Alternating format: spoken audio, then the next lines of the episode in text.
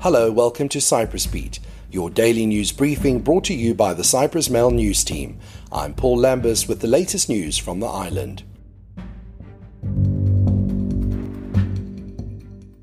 There's an uproar after the Ineia Mukhtar threatened to dig up turtle nests. Agriculture Minister Costas Kadis warned on Wednesday that Ineia landowners were entitled to stage protests but not to engage in extreme behaviour or cause damage after the Mukhtar threatened to dig up nests at the protected Lara Turtle Beach next Sunday. Ecologists called on the government to act on the unacceptable statements by the community leader of the Agamas village, who called the number of marked nests fake and said residents would dig them up to prove it. Yangos Tsivikos, in a CYBC news clip posted on the Environmental Movement's YouTube channel on Wednesday, said Ineia landowners were ready for war. The Ineia landowners have been stepping up protests in the past couple of weeks over the Akamas local plan that is in the works and which they say has left them with zero options as regards use of their land.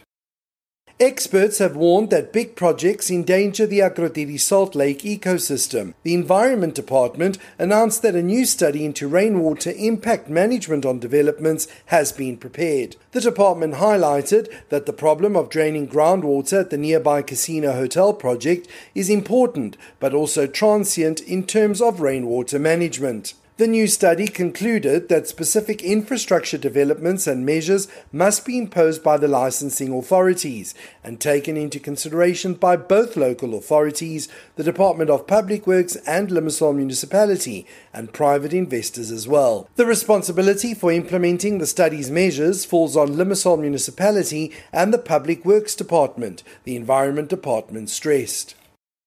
6 more companies have been fined between €6,000 and €10,000 for various workplace lapses that resulted in injury to employees. One case resulted in a suspended jail sentence for a company director for violations of the provisions of the legislation on safety and health at work. In another case, the court fined Lorvos Plastic €7,000 for serious injury of an employee and endangering persons at work. The court said the company had failed to provide a safe machine and a safe working method, resulting in an employee, in his attempt to clean residue from the base of a plastic grain mixing machine, to undergo an amputation of the left forearm.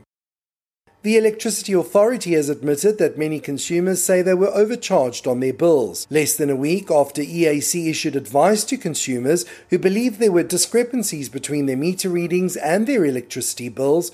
The authority confirmed on Wednesday that a lot of people responded to their call. Without providing the exact number, spokeswoman Christina Papadopoulou said that many consumers reported overcharging in recent months, with the calculation being up to 10% more than the actual consumption, which if paid will be corrected in the next bill. But the aim is to avoid people paying more now, the spokeswoman explained. People affected can get in touch with the Electricity Authority of Cyprus via email, Viber or WhatsApp, or on 1800, or for more details please check out the latest Cyprus Mail article.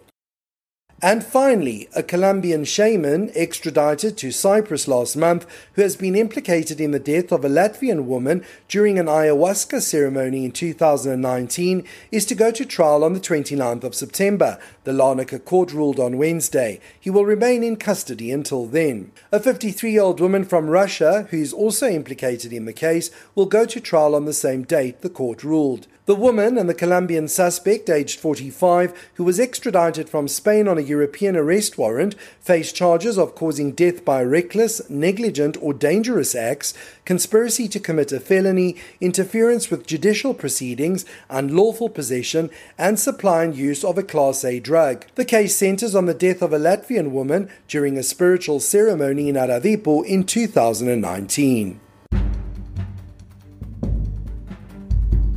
That's all for today.